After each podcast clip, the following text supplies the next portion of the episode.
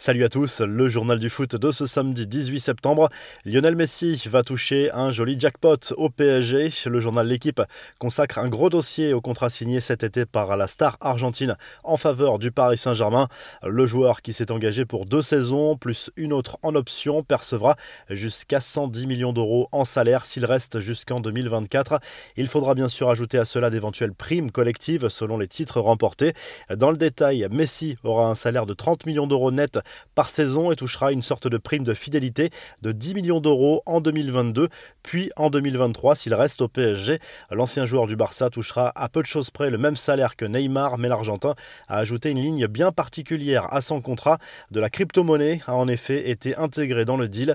Lors de sa dernière saison en Catalogne, le meneur de jeu touchait un salaire colossal de 61 millions d'euros, avec les conséquences que l'on connaît sur les finances du Barça. Lionel Messi qui fera ce week-end ses grands débuts au Parc des Princes, un nombre hallucinant de journalistes s'est accrédité pour suivre ce moment si particulier. Plus de 250 accréditations ont été accordées à des journalistes venus du monde entier pour assister à ce PSG Lyon dimanche. C'est encore un sacré coup de projecteur sur la Ligue 1. Ça s'agite autour de l'avenir de Paul Pogba, alors que la presse anglaise affichait ces derniers jours un certain optimisme pour la prolongation de l'international français. Le Mondo Deportivo croit savoir au contraire que le Barça a un vrai coup à jouer pour attirer le joueur en 2022. L'idée serait de lui offrir un très gros salaire et de lui promettre d'être au cœur du projet de reconstruction du club Laograna, orphelin de Messi depuis cet été. Dans une interview pour la RAI, son agent Mino Raiola a évoqué l'avenir du Français qui sera en fin de contrat à l'issue de la saison.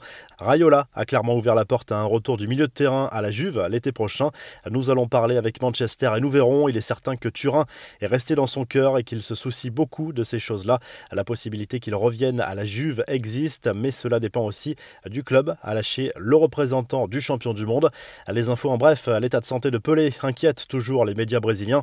Alors qu'il en était sorti cette semaine, l'idole du football mondial a été brièvement transféré dans une unité de soins intensifs après des difficultés respiratoires.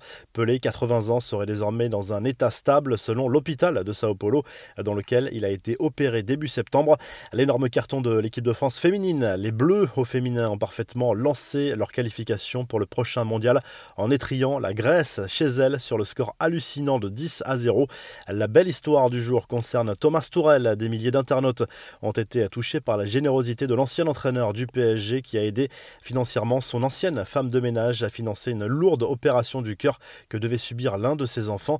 Tourel a pris en charge tous les frais médicaux. L'histoire ne s'arrête pas là, puisqu'en quittant Paris, Tourel a offert une belle maison aux Philippines à son ancien employé.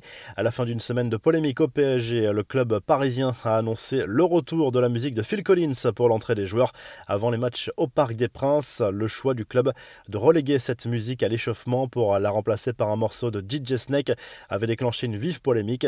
Kingsley Coman est passé sur le billard. L'entraîneur du Bayern, Julian Nagelsmann, a expliqué que l'attaquant français venait d'être opéré en raison d'un léger problème cardiaque.